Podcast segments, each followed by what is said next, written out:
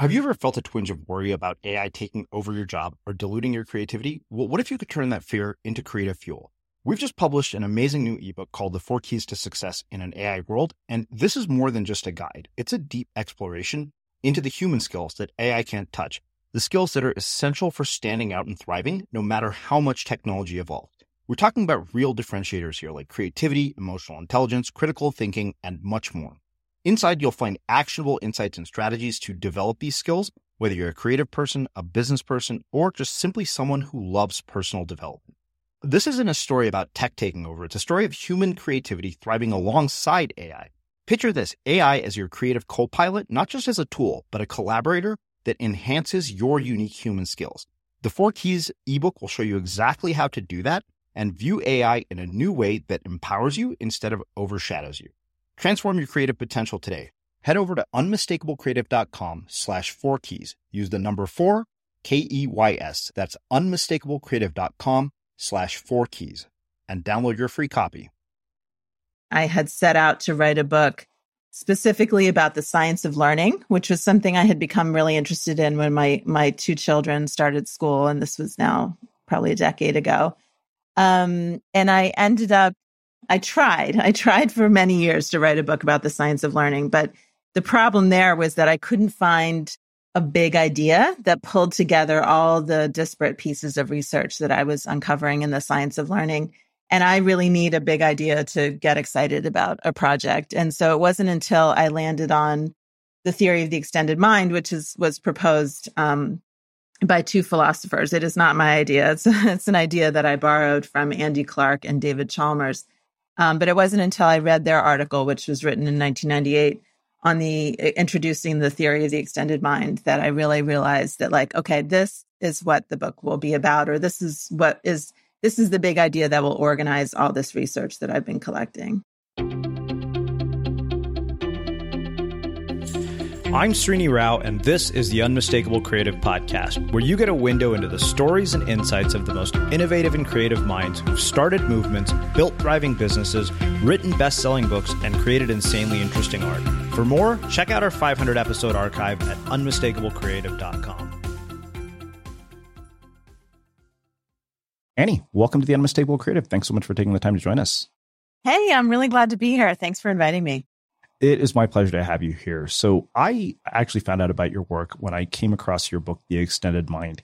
And it was kind of funny because I didn't quite know what I was getting myself into as somebody who's really into sort of, you know, becoming more productive, taking better notes. I thought, oh, this is going to be all about, you know, sort of brain power. And then, mm. you know, I got through the book and, and realized that you had taken something that I had thought was incredibly abstract and made it very concrete, uh, all of which mm. we will get into. But before we do that, um, you know, in a lot of ways, I kind of see you as a social scientist scientist. So I thought I'd start by asking, what social mm-hmm. group were you a part of in high school? And what impact did that end up having on the choices that you've made throughout your life and your career? Oh gosh. Well, I went to uh, a distinctive kind of high school. It was an all girls school that I think in an earlier incarnation, it had been more or less a finishing school for like rich mainline debutantes. Main, the mainline is a affluent neighborhood outside of Philadelphia. And it still had traces of that when I was there in the uh, the 80s and 90s and i let's just say that was not me. I was not comfortable on the lacrosse field or the hockey field hockey field or um or in a debutante ball or anything like that. I was bookish. I was you know a kind of budding intellectual. And i found my tight circle of friends who um, were like that too, but it was really we were definitely in the minority, and so it was. It wasn't really until I got to college that I felt like, okay, these are my people. We can talk about ideas. We don't have to um, marry the boy from the the boys' school. There literally yeah. was a bunch and lots of my classmates, you know, ended up marrying guys from Haverford, um, mm and that was not that was not my destiny thankfully. Yeah. well, you know, in an environment like that, uh, what did you learn about, you know, sort of how people define success, you know, people's values when it comes to around, comes to money and wealth? Because I think that, you know, all I know about an environment like that is what I've seen on television with TV shows uh-huh. like Gossip Girl. Um, I know that we had Annie Duke here, who also went to a very uh-huh. similar type of school uh, when huh. she was in high school, but only because her dad happened to be either a principal or teacher there, not because she came from you know significant amounts of wealth. Uh huh. Uh huh. Yeah, and I I didn't either. My my parents were middle class at best, but had sort of dreams of um I don't know, vaulting me and my sister into another kind of social world. And it worked in the sense that um, I got a fantastic education at the school because I was one of only a few students who actually cared about the schoolwork. So I had almost like mentoring relationships with a lot of my teachers and felt a lot more um, a lot more kinship with my teachers than I did with a lot of my classmates. But I would say that um, being educated in an environment like that, it showed me how different people's values can be. You know, um, it's so easy when you surround yourself with people who are like yourself, which we all tend to do, to imagine that the whole world is like that. And, you know, I had many experiences to show me that that wasn't the case. But I do think that experience of, of, of growing up and going to that school, which I attended for 12 years. So it was, it was a very big chunk of my growing up. Um, one thing it really instilled in me, and it's this has been a theme that runs throughout everything I've written, um, is the importance of situation, the importance of context on behavior. And uh, it's never made sense to me that we have some kind of fixed innate uh, personality or intelligence um, because I felt myself to be so different, you know, when I was with my friends, the ones I, the one I mentioned, the one, the ones I mentioned who were you know, more um, similar to me, or say with, you know, at home with my family, I felt so different in those settings than I did in uh, the larger school setting that was so, really so alien to me and so alienating. So um, I've always had a real appreciation for the role of context and uh, situation in people's behavior. And um, in a way, that's what the extended mind is all about, too. It's all about how the space we're in, the state of our body, the um, the kinds of relationships that we're engaging in, how all those things affect the way we think. And so to, to imagine that we have some kind of fixed um, lump of intelligence that you know can be uh, evaluated and, and measured and ranked, and it's always the same, and it always functions the same, no matter where we are or how we're, how we're feeling. I just think that's um, that's deeply misconceived. Yeah. Well, so, you know, it's funny because uh, context is something that I've spent a lot of time thinking about this past year. One of my mentors said, mm. re- he said, you don't know your audience. And I remember mm-hmm. where that became apparent to me is when, you know, uh, one of our uh, students showed up for, you know, one of our mastermind calls with a baby in tow. And I realized I'm giving mm advice on how to be productive based on you know being a 40 year old single male she's got two infants. So my advice is effectively Very nonsense um, at this point. And it made me realize i was like wow it, eh, i'm not i overlooked the context of the advice that i was mm. giving. And i mm. realized that mm. that was actually very very common. So there are two things i wonder about. Why do you think it is that people overlook context when it comes mm-hmm. to prescriptive advice. You know, mm-hmm. the example I was I was thinking of this morning is, you know, all these authors who basically started putting the F word in the title of their book after Mark Manson's book. And like, publishers have lost their damn minds. I'm like, there's context yeah. there that matters. Mark is a yeah. really good writer. Yeah. Uh, so there was that, but then, you know, also in terms of prescriptive advice, you know, when people read a self-help book or they take an online course, they completely overlook context. You mm-hmm. think, oh, I'm just going to do this, what this person did, and I'm going to get the same results. And it's like, well, no, I mean, you know, like I grew up the son of a college professor. That's a pretty different mm-hmm. context than somebody who grows up, you know, like getting shot at in the hood. Mm-hmm, mm-hmm. Yeah, well, it seems to be a pretty universal cognitive bias that we, although I, I will say it's much stronger in Western societies than in, in it, it, appears to be stronger in Western societies than in Asian cultures or um, Eastern cultures. But uh, the cognitive bias is to focus on the individual and to attribute to the individual all these innate, inherent characteristics. You know, the, the psychologist Lee Ross called it the fundamental attribution error. You know, it is fundamental. It's like at the root of um, of all of our thinking. We tend to um, attribute fixed characteristics to other people, but interestingly, we we often bring in situational context when we think about ourselves because we know we know that we acted that way because we were in a grumpy mood that day or we didn't do so well on that test not because we're not intelligent but because we were nervous or something like that. So we have access to our our own insides you know and that leads us to bring in more context um, more of a situational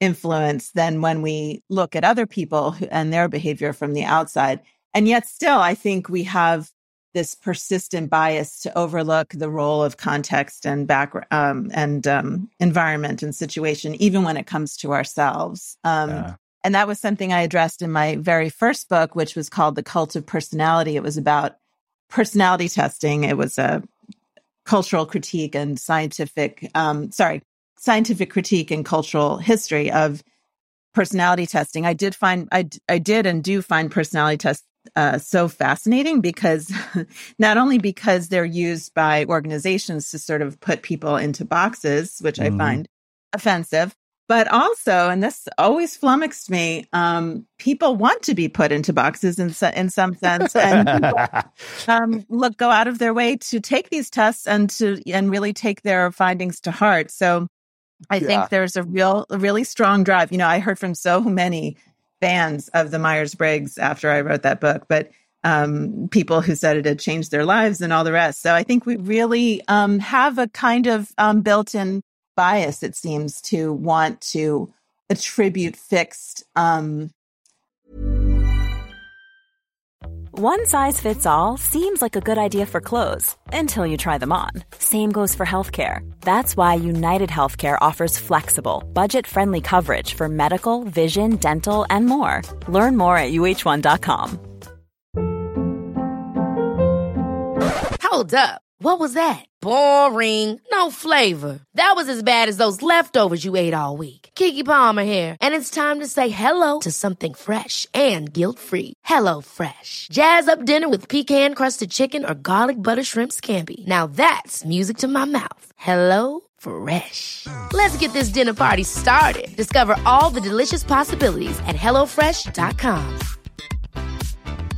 Hi, I'm Daniel, founder of Pretty Litter. Did you know cats tend to hide symptoms of sickness and pain? I learned this the hard way after losing my cat, Gingy. So I created Pretty Litter, a health monitoring litter that helps detect early signs of illness by changing colors, saving you money and potentially your cat's life. Pretty Litter is veterinarian developed, and it's the easiest way to keep tabs on your fur baby's health right at home. Go to prettylitter.com and use code ACAST for 20% off your first order and a free cat toy. Terms and conditions apply. See site for details. Quality sleep is essential. That's why the Sleep Number Smart Bed is designed for your ever evolving sleep needs. Need a bed that's firmer or softer on either side? Helps you sleep at a comfortable temperature? Sleep Number Smart Beds let you individualize your comfort so you sleep better together. JD Power ranks Sleep Number number 1 in customer satisfaction with mattresses purchased in-store. And now, save 50% on the Sleep Number limited edition Smart Bed for a limited time. For JD Power 2023 award information, visit jdpower.com/awards. Only at a Sleep Number store or sleepnumber.com. Many of us have those stubborn pounds that seem impossible to lose, no matter how good we eat or how hard we work out. My solution is PlushCare. PlushCare is a leading telehealth provider with doctors who are there for you day and night to partner with you in your weight loss journey. They can prescribe FDA-approved weight loss medications like Wegovy and Zepbound for those who qualify. Plus, they accept most insurance plans. To get started, visit plushcare.com slash weight loss. That's plushcare.com slash weight loss. As creators, we're always on the move. Whether it's a live podcast event, a pop-up shop, or a workshop, we're constantly interacting with community, and that's where Tap to Pay on iPhone and Stripe comes in. Imagine this you're at a live event, a listener loves your merch, or a participant wants to sign up for your course on the spot. With Tap to Pay on iPhone and Stripe, you can accept their payments right there and then, right from your iPhone, so there's no extra hardware or no delays. Total game changer. It's not just for creators, any business owner can do this. It's about making transactions smoother and much more personal, growing your business in your way. We've been using Stripe for our products and courses for a long time, and now with Tap to Pay on iPhone, you can take your business to the next level too. So visit stripe.com slash tap iPhone to learn more. Remember, folks, with Tap to Pay on iPhone and Stripe, your business is always at your fingertips. Qualities to ourselves and others. And I think that's because it's cognitively easier to process than than always taking the situation into account. And it's also emotionally more satisfying. It's funny you say that because uh, in you know the book that you and I were talking about before we hit record, that life changing science of detecting bullshit. Like one of the mm-hmm. things that John Petrocelli talks about is the fact that most of these personality tests are in fact bullshit. Mm-hmm. Uh, he mm-hmm. said, and then Vanessa Van Edwards, who studies people for a living, she said almost all of these have no actual real, you know, systematic, like proper scientific method research backing them. Right.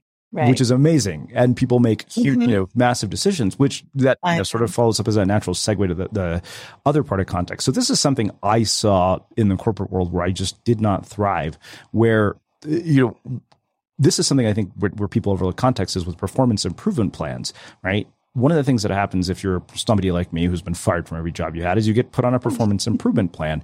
But nobody ever thinks about whether you're in that the right job in the first place, which is a huge mm-hmm. mismatch of talent and environment, which is overlooking mm-hmm. context. And I always said is like performance improvement plans don't improve performance. They prevent mm. wrongful termination lawsuits. Uh. And oh, so why is that? Like, why is it that, you know, in the context of an organization where somebody sucks at a job, nobody thinks to say, oh, maybe we put this person in the wrong role. We should find something that they might actually be good at. Yeah. Well, it does seem to be there's such an enormous focus in the corporate world on hiring and finding the right person instead of creating the right situation for that person to thrive in, you know, and I, I really came away from the research that I did on the extended mind thinking that we need to rethink the role of leaders and managers. We need to think of them not as people managers exactly, but as situation creators. You know, they need to, yes, find the right people, but then put at least as much effort into creating environments in which those people can think well and and um, and thrive emotionally. And I think that piece gets left out a lot. Uh, well, you know, before we get uh, into the book, uh, what was the narrative around careers uh, when you were growing up with your parents, and then what is it that you know kind of put you down this trajectory to where you ended up writing this book and the previous one? Oh, interesting. Well, I I was a very self-driven child, and my parents were pretty laid back, and I mean they they had um, hopes and dreams for my sister and me for sure, but not in a directive way. It was kind of like whatever you want to do, we'll support you. So that's that was nice. But I was um you know, I've actually becoming been I've actually become less ambitious in a sense over time. I was very driven as a as a young person and I was very determined to succeed in a kind of conventional way. Um, and as o- over time and uh, as life, you know, un- has unfolded, I think I've become more ambitious for my life as a whole and less ambitious for certain, in terms of meeting certain career milestones. Um, and I think you also, as you get older, you learn, you learn about yourself, you learn how you work best. You know, I, I actually, I like you have not necessarily thrived inside organizations. And so I've worked for myself for for many years now. And um, that works for me. And so does um, a certain kind of reflect, reflective kind of pace. I, I hate being really busy. and I've, I'm still, still wrestling with what, with whether one can be productive without being hyper busy, you know, yeah. and I, I don't have an answer for that yet, but I know that when I'm hyper busy, I'm miserable. So that's not an option. Yeah. Well, I mean, what what in the world led you down this trajectory? Because, like almost every single person that I interviewed, this doesn't seem like a sort of linear path that you know is presented oh, no. by a high school guidance counselor that says, "Hey, this is what you should go do." Oh no, no. I mean, I kind of had this vague idea that I wanted to be a writer, but who who knows what that even means? You know, um, it took me a while to find my way to writing uh, to the things I write about, which are which is social science, which is the science of human behavior. Um, well, it, it's not, you know, actually, I was going to say it wasn't that winding of a path. My first job was writing for my college's um, magazine, and that's when I started interviewing professors and researchers and realizing that I loved that kind of ideas journalism. And then my second job was at Psychology Today, where I kind of magazine where I kind of refined that further um, to realize that I I really loved writing about the science, social science and the science of, of, of human behavior. So, um, and it was not long after that that I went freelance. So I've been a magazine writer and a book author since then. So, um, it was a somewhat direct path, but the, the path that this book took was definitely very winding. I had set out to write a book specifically about the science of learning, which was something I had become really interested in when my my two children started school, and this was now probably a decade ago. Um, and I ended up, I tried, I tried for many years to write a book about the science of learning, but the problem there was that I couldn't find a big idea that pulled together all the disparate pieces of research that I was uncovering in the science of learning and I really need a big idea to get excited about a project. And so it wasn't until I landed on the theory of the extended mind, which is was proposed um, by two philosophers. It is not my idea. It's it's an idea that I borrowed from Andy Clark and David Chalmers. Um, but it wasn't until I read their article, which was written in 1998 on the introducing the theory of the extended mind, that I really realized that like, okay, this is what the book will be about, or this is what is this is the big idea that will organize all this research that I've been collecting. Yeah. Well, so before we get into the book, one last question. You know, as a parent who was interested in, uh, you know, sort of the education and the science of it uh, with two children mm-hmm. who've now been in school for 10 years, mm-hmm. given the background that you have, if you were tasked with changing our education system for the better, what would you, like, what would you redesign about it? Oh gosh.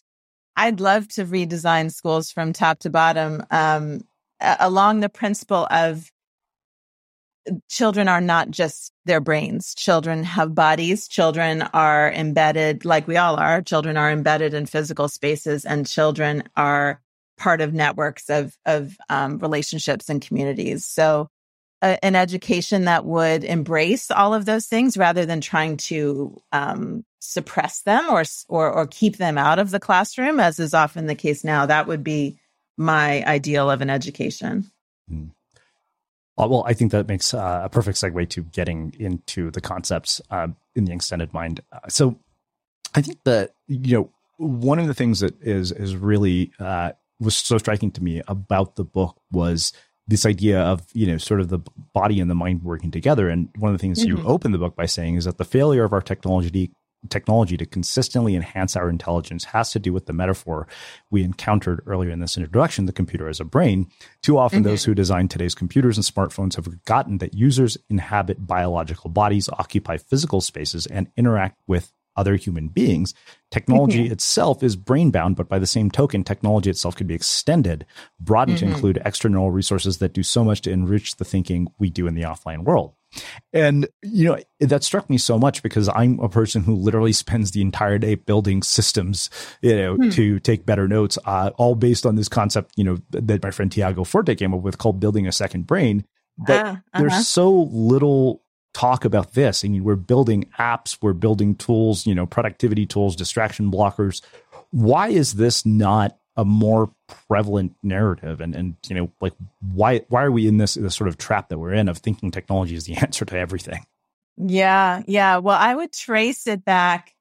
You could trace it back to two points in history. I think if you wanted to go way back you could look at how old and entrenched this idea is you know going back to rene descartes and before that mind and body are separate and mind is elevated above the body. Mind is this pure crystalline sphere where we use our intellect and body is this grubby animal, like irrational, um, ungovernable uh, creature that we that has nothing to do with intelligent thinking. So that's a very old and entrenched idea in our culture. And I, then and then it, it that same idea um, reached its fullest flower maybe during the cognitive revolution of the 20th century when human beings created computers, invented computers, and then looked at computers and said, Hey, our brains are like that. You know, it's really weird. It's like we identified our brains with this, this thing that our brains had created. But this, this metaphor of brain as computer became incredibly powerful, incredibly pervasive. And it, it, it really, once you start noticing it, you notice that it it it's embedded in so much of the way that we talk about ourselves and our brains but um, you know, computers don't have bodies. Computers um, operate the same way, whether no matter where they're located, and computers don't have friends yeah. or relationships. Um, so uh, the way we think about the brain became limited to this incredibly uh, narrow kind of intelligence that's exhibited by computers. Um, but that cuts out, that leaves out um, really the well springs of human intelligence, and that's um, that's that's been a really, I think, a really tragic um, oversight. Yeah. Well, so how do we, you know, sort of get back to that? Because one of the first concepts, and this is where, you know, I was telling you, my roommate has this business called body break based breakthrough. The minute I read this, suddenly mm-hmm. everything he did made a lot more sense to me. You mm-hmm. said that in- interoception is simply stated an awareness of the inner state of the body, just as we have sensors that take in information from the outside world, retinas, cochleas, taste buds, olfactory bulbs. We have sensors inside our bodies that send our brains a constant flow of data from within. Mm-hmm. And, you know, it was funny because when I read that, I started to suddenly see numerous sort of, you know, light bulbs went off in my head. I was like, oh, no wonder I get my best ideas when I'm surfing or snowboarding because mm-hmm. I'm getting mm-hmm. that idea. Those ideas are coming not just from my brain, but from my body. Mm-hmm. And of course, you have, mm-hmm. you know, sort of all the stuff Steven Kotler writes about uh, when it comes to mm-hmm. flow, because those are, you know, really, really high flow activities. Mm-hmm. Right. And I wonder if in moments like that, you really have to be attuned to your body to make the things happen that you want to have happen when you're surfing or when you're snowboarding. You're really tuned in and at one with your body. And I wonder if you're receiving its messages or its the, the information that the body um, contains in a way that you you're not when you're sitting at your desk. Yeah. So, uh, how do we begin to sort of you know cultivate what you call uh, interoceptive awareness and and you know get access to this you know what you say otherwise accessible uh, inaccessible information? Yeah, well, there's a couple techniques that um, have been proven scientifically to to increase interoceptive attunement. One of them is a, a technique borrowed from mindfulness meditation called the body scan, which is really just paying, bringing an open-minded, curious, non-judgmental attention to whatever is arising whatever sensations are arising within your body at that moment. And when you when you do that and especially when you make that a, a, regular practice you start to realize that there's this constant flow of of sensations from within that's there all the time. It's present all the time. And yet we're so used to ignoring it or even actively kind of pushing it away in the course of a busy day. And so i have made it a habit now to um, not even do a, a formal uh, body scan, but just to um, check in with with the internal state of my body, kind of the internal world, and not to always be uh, constantly focused on the external world, which is very easy for us to do in our in our busy days. Yeah. So one of the things that you talk about also uh, is this whole idea of physical activity, and I think that this really struck me because, you know, to your point, you say our cultural our culture conditions us to see mind and body separate, and so separate in turn that you know we have our periods of thinking basically mm-hmm. come from bouts of exercise. And mm-hmm. considering how many of us, you know, take our make our visits to the gym only after work, for example, or on weekends, and you say right. we should be figuring out how to incorporate bursts of physical activity into the workday and school day, right. which means rethinking how we approach our breaks. Uh, yeah. And it's funny because literally, I remember the morning I read that, I was like, okay, you know what? For once, I'm not just going to sit here and try to power through the morning. I'll just go for a walk. good, good, good. I'm glad you were moved to um, to try that out. How did it go? Oh, I came back with you know suddenly I had all these thoughts that like access to suddenly like a just an abundance of creative ideas that I mm-hmm. hadn't really thought to to really think about um, prior. Hi, I'm Daniel, founder of Pretty Litter. Did you know cats tend to hide symptoms of sickness and pain? I learned this the hard way after losing my cat Gingy. So I created Pretty Litter, a health monitoring litter that helps detect early signs of illness by changing colors, saving you money and potentially your cat's life. Pretty Litter is veterinarian developed, and it's the easiest way to keep tabs on your fur baby's health right at home. Go to prettylitter.com and use code ACAST for 20% off your first order and a free cat toy. Terms and conditions apply. See site for details. Many of us have those stubborn pounds that seem impossible to lose, no matter how good we eat or how hard we work out. My solution is PlushCare. PlushCare is a leading telehealth provider with doctors who are there for you day and night to partner with you in your weight loss journey. They can prescribe FDA-approved weight loss medications like Wegovy and Zepbound for those who qualify. Plus, they accept most insurance plans. To get started, visit plushcare.com slash weight loss. That's plushcare.com slash weight loss. Hold up. What was that? Boring. No flavor. That was as bad as those leftovers you ate all week. Keke Palmer here, and it's time to say hello to something fresh and guilt-free. Hello Fresh. Jazz up dinner with pecan-crusted chicken or garlic butter shrimp scampi. Now that's music to my mouth. Hello Fresh. Let's get this dinner party started. Discover all the delicious possibilities at hellofresh.com. Life is full of awesome what ifs, and some not so much, like unexpected medical costs. That's why United Healthcare provides Health Protector Guard fixed indemnity insurance plans to supplement your primary plan and help manage out of pocket costs. Learn more at uh1.com. Wow! Nice! Yeah! What you're hearing are the sounds of people everywhere putting on Bombas socks, underwear, and t shirts made from absurdly soft materials that feel like plush clouds. Yeah, that plush. And the best part? For every item you purchase, Bombas donates another to someone facing homelessness. Bombas. Big comfort for everyone. Go to bombas.com slash ACAST and use code ACAST for 20% off your first purchase. That's bombas.com slash ACAST. Code ACAST. As creators, we're always on the move. Whether it's a live podcast event, a pop up shop, or a workshop, we're constantly interacting with community, and that's where Tap to Pay on iPhone and Stripe comes in. Imagine this you're at a live event, a listener loves your merch, or a participant wants to sign up for your course on the spot.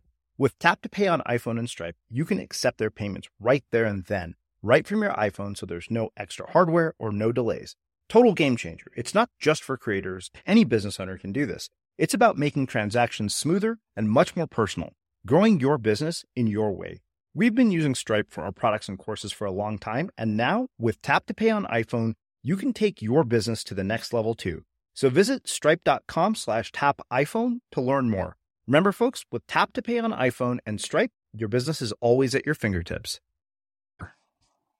Yeah. And I think that's kind of a myth of productivity that if you really want to get something done, you just have to sit there, you know, and work your brain until it, um, until the task is complete. And actually that's, that's really counterproductive. And I think it taps into a second common metaphor for the brain, which is the brain as muscle. You know, with the growth mindset and and with the idea of grit, we've been encouraged to think of the brain as a muscle that gets stronger the more you exercise it. But I again, I think that's a pretty limiting analogy for the brain. It's uh, the brain actually is it's it's limited in its um in its capacity to do a lot uh, to do a lot of the things that we ask of it these days and it needs help from the outside. It's not going to be sufficient just to build it up from the inside, so to speak.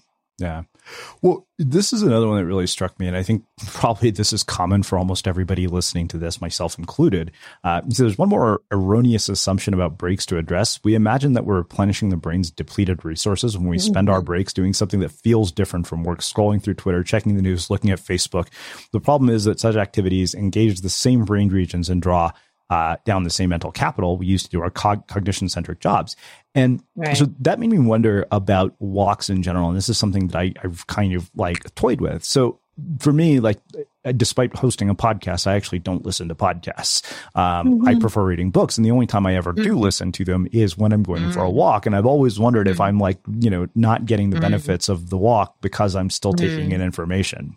Mm.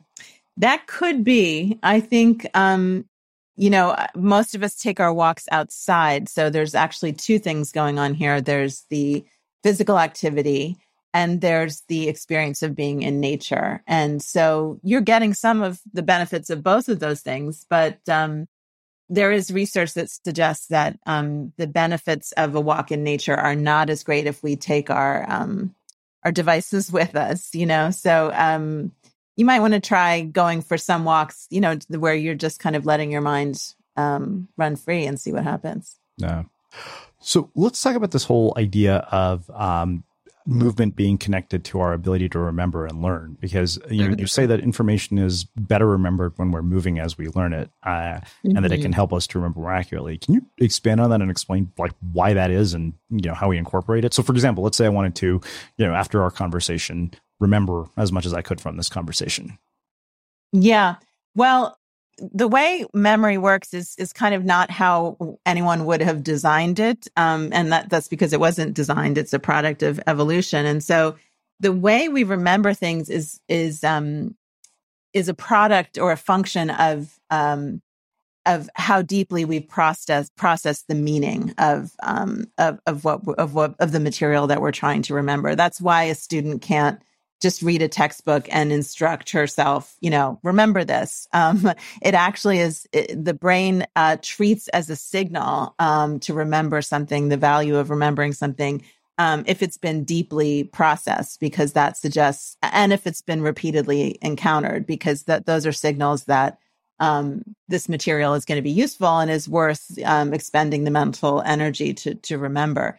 So the more cues and the more um, signals we can associate with a piece of information, the more likely it is that we'll remember that uh, piece of information.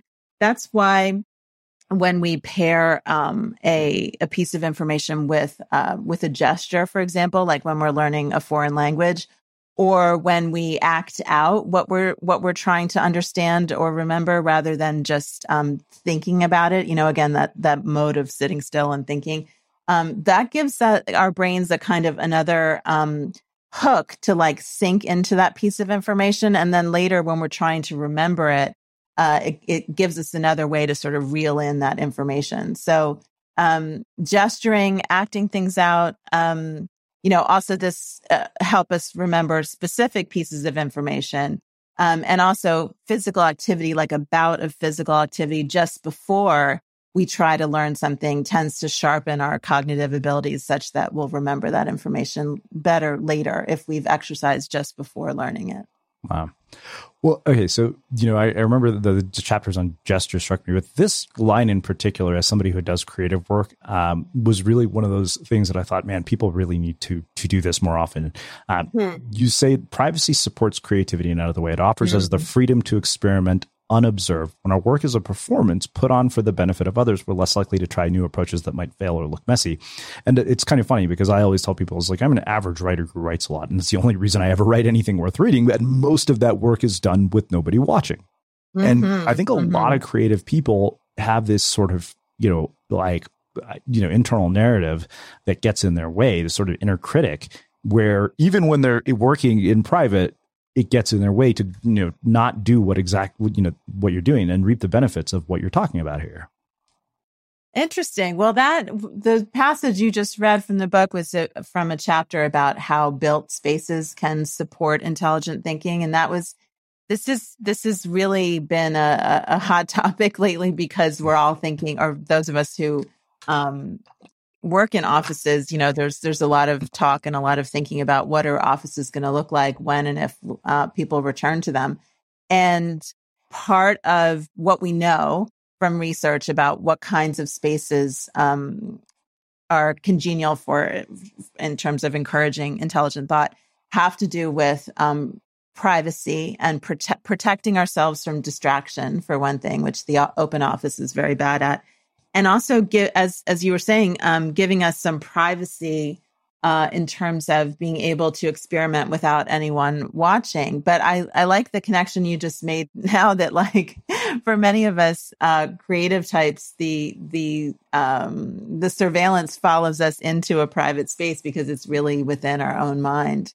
Um, and there's you know there's a bunch of ways we can kind of uh, relax that that that overseer. And interestingly just to go back for a minute one is very intense exercise. It turns out that very intense exercise tends to dial down the prefrontal cortex which is that part of the brain that judges and analyzes and criticizes. Um, and very intense exercise can dial that down in a way that scientists compare to like a drug trip or or dream or dreaming a dream state where ideas can sort of flow and mingle more more easily so that might be one way to sort of get get out from under that internal judge. Yeah. So one of the other things that you talked about that struck me and it explained why I was really, you know, adamant that I don't work in coffee shops is this whole idea of like mm-hmm. external monitors.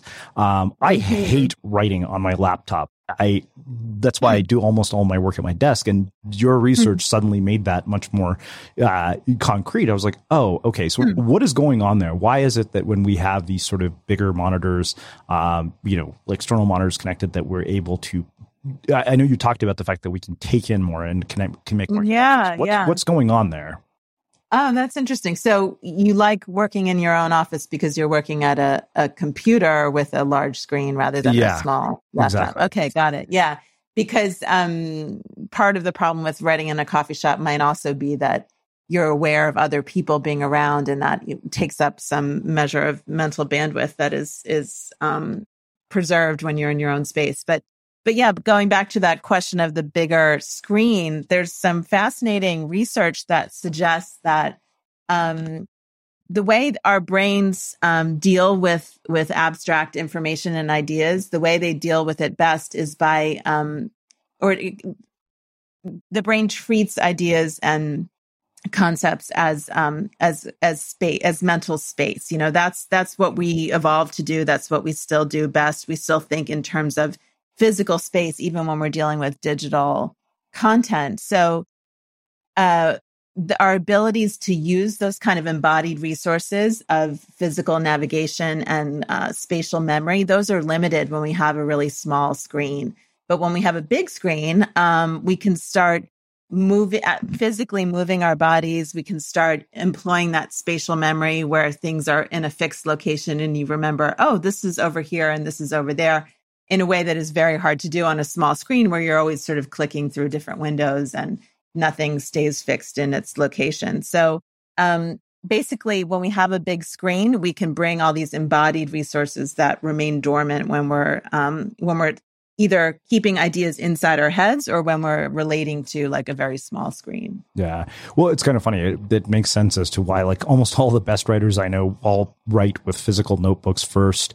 Um, and you know, I like I'm always baffled by people who can write on a phone.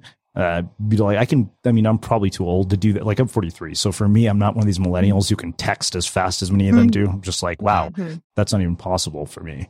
Um, so hmm. there are three things you mention uh, later in the book: uh, what you call embodied cognition, situated cognition, and distributed cognition. Can you explain mm-hmm. what those are and sort of how they play a role in our lives?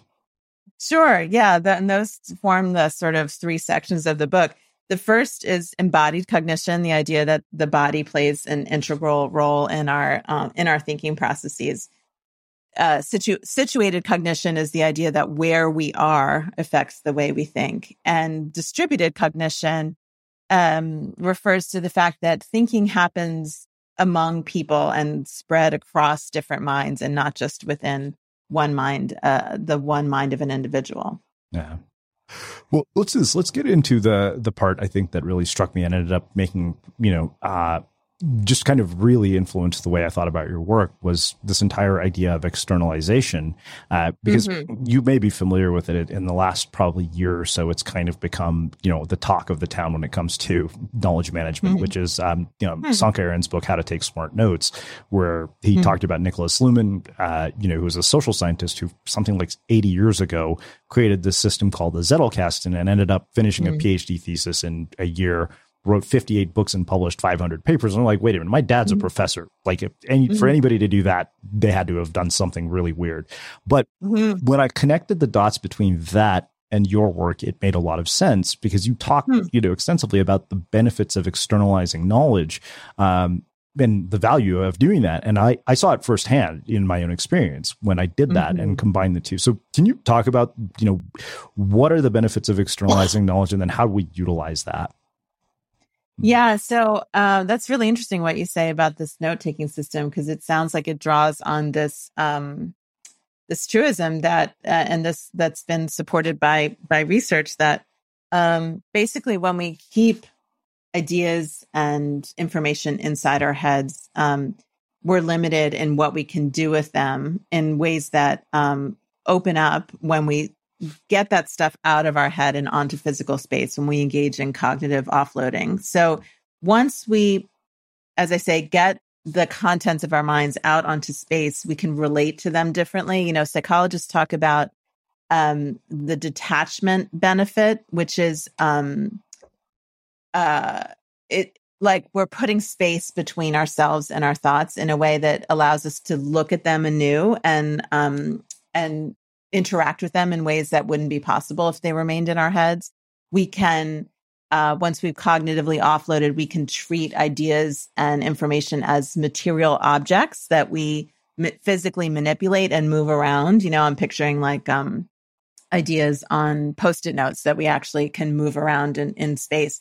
And we can engage in this navigational activity that I was talking about before. We can um, physically sort of navigate through the landscape of of ideas and information, and all those things allow us to think more intelligently than if um, you know the material stayed inside our heads. And yet we have this bias as a culture that smart people or geniuses you know they do it in their heads. They they um, they they are able to uh, engage in sort of mental calculations or mental manipulations when really uh, not only is it more efficient and effective to offload that that material onto physical space and work with it out in the world but that's actually what um, experts and masters of their craft do. You know, um, it's it's kind of a myth that um, smart people do it all in their heads. It's actually uh, a characteristic of expertise and mastery that people effectively cognitively offload.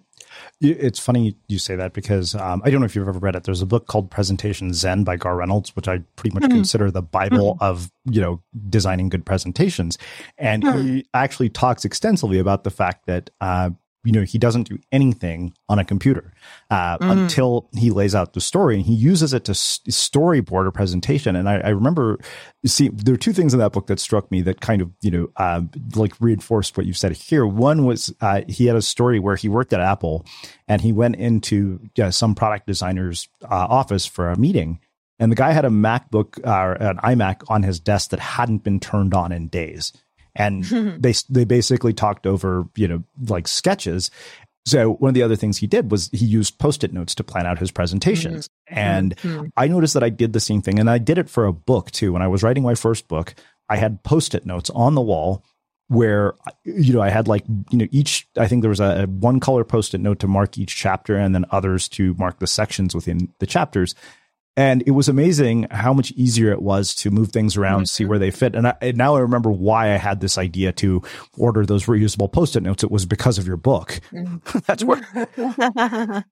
well, good. I'm a big post-it note fan myself. Yeah, I, I am kind of amazed that people don't, uh, you know, utilize this whole idea of physical spaces.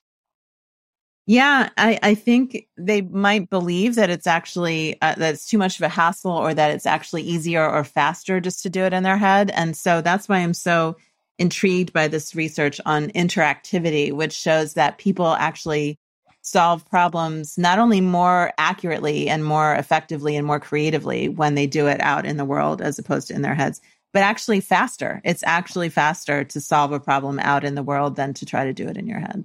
Um, well, so another idea that you talked about that really struck me uh, was this whole idea of imitation. You say in fields from biology to mm-hmm. economics to psychological uh, to political science, people are discovering how valuable imitation can be as a way of mm-hmm. learning new skills and making intelligent decisions.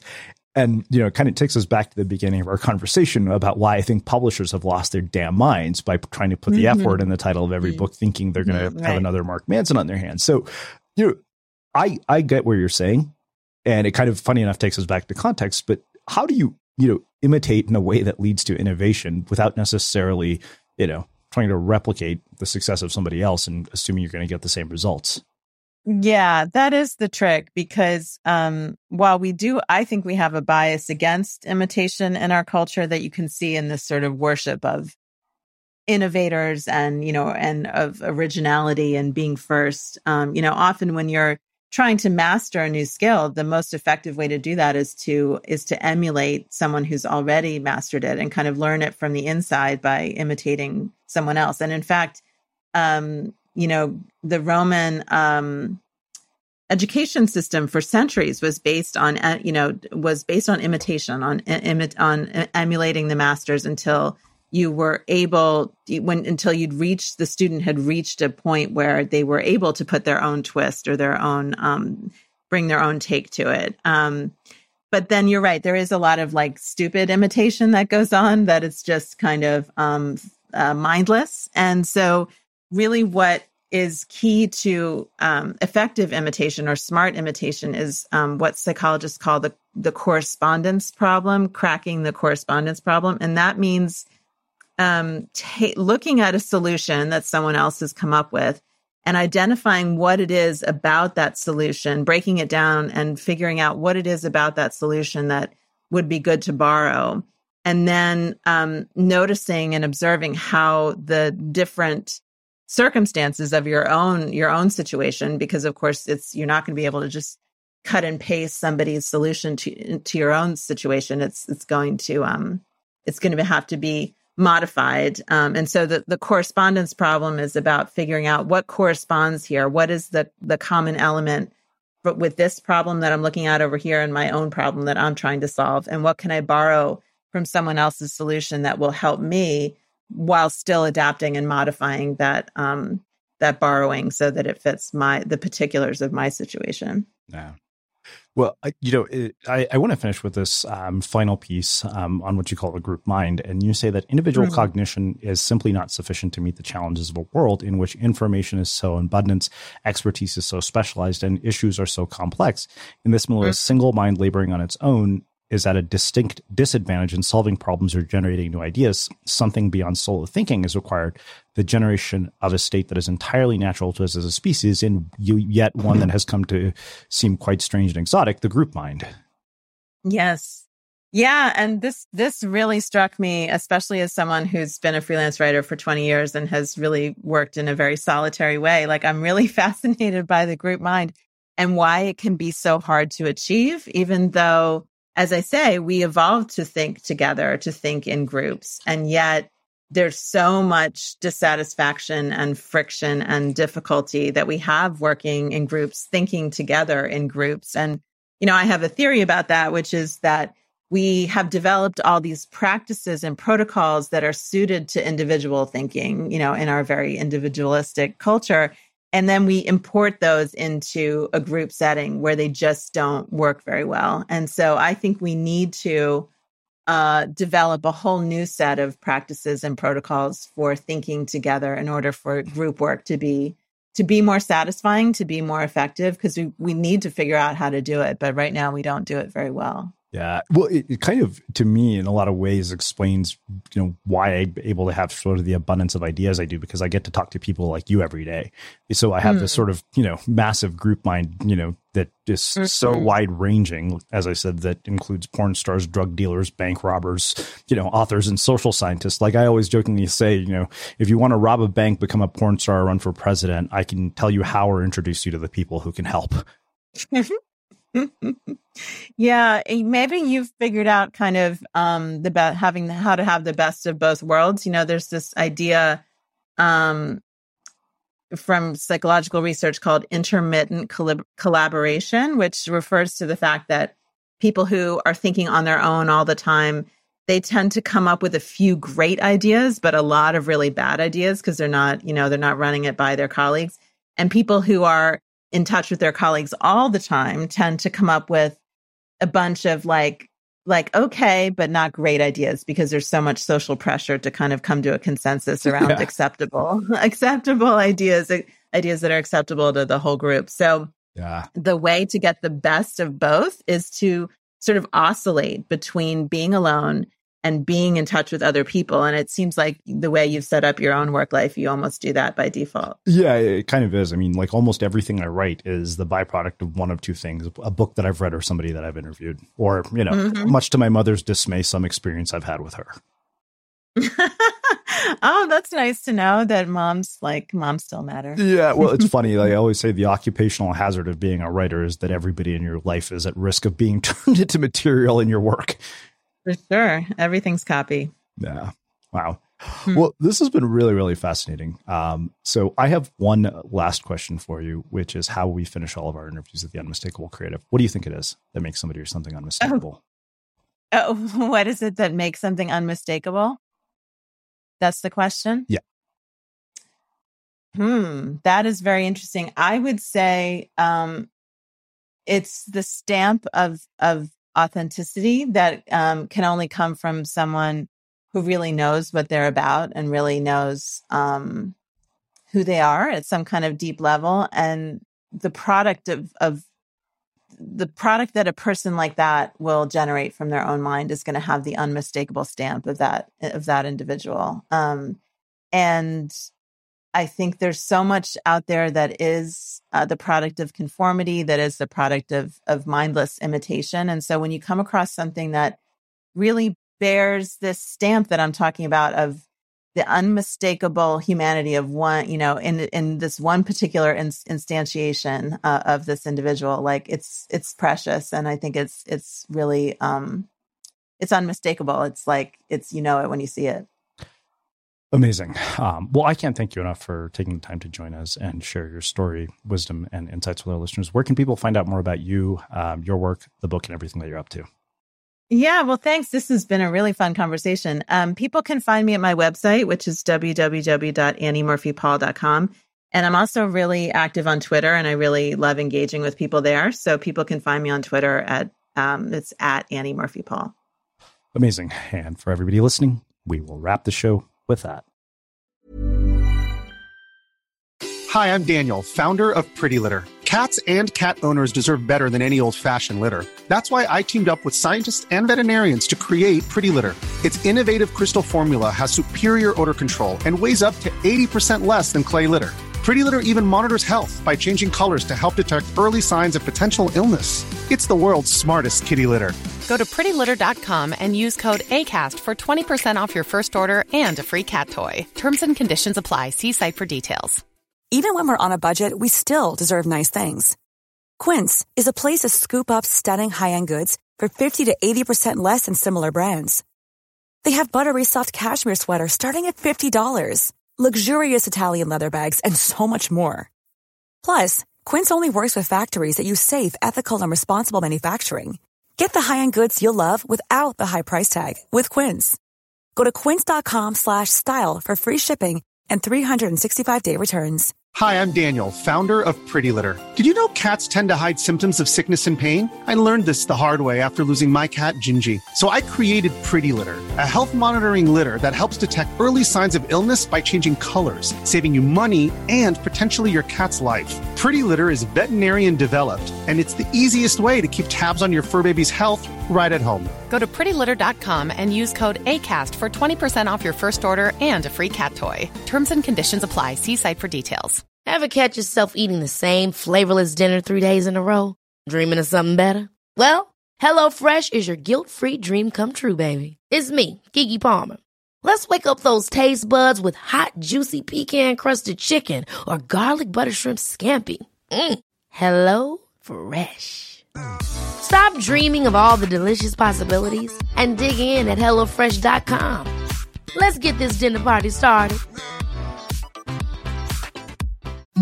Imagine the softest sheets you've ever felt. Now imagine them getting even softer over time. That's what you'll feel with Boll and Branch's organic cotton sheets. In a recent customer survey, 96% replied that Boll and Branch sheets get softer with every wash. Start getting your best night's sleep in these sheets that get softer and softer for years to come. Try their sheets with a 30-night guarantee. Plus, get 15% off your first order at bollandbranch.com. Code BUTTERY. Exclusions apply. See site for details.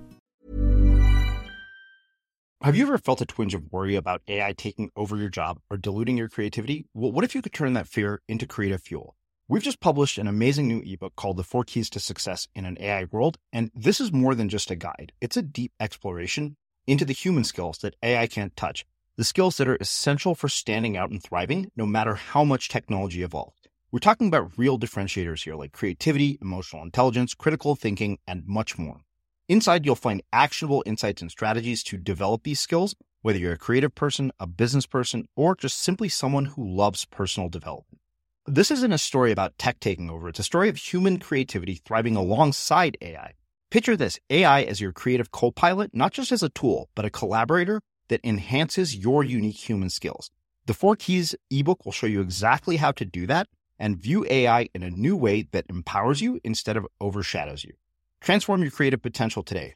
Head over to unmistakablecreative.com slash four keys. Use the number four, K E Y S. That's unmistakablecreative.com slash four keys and download your free copy.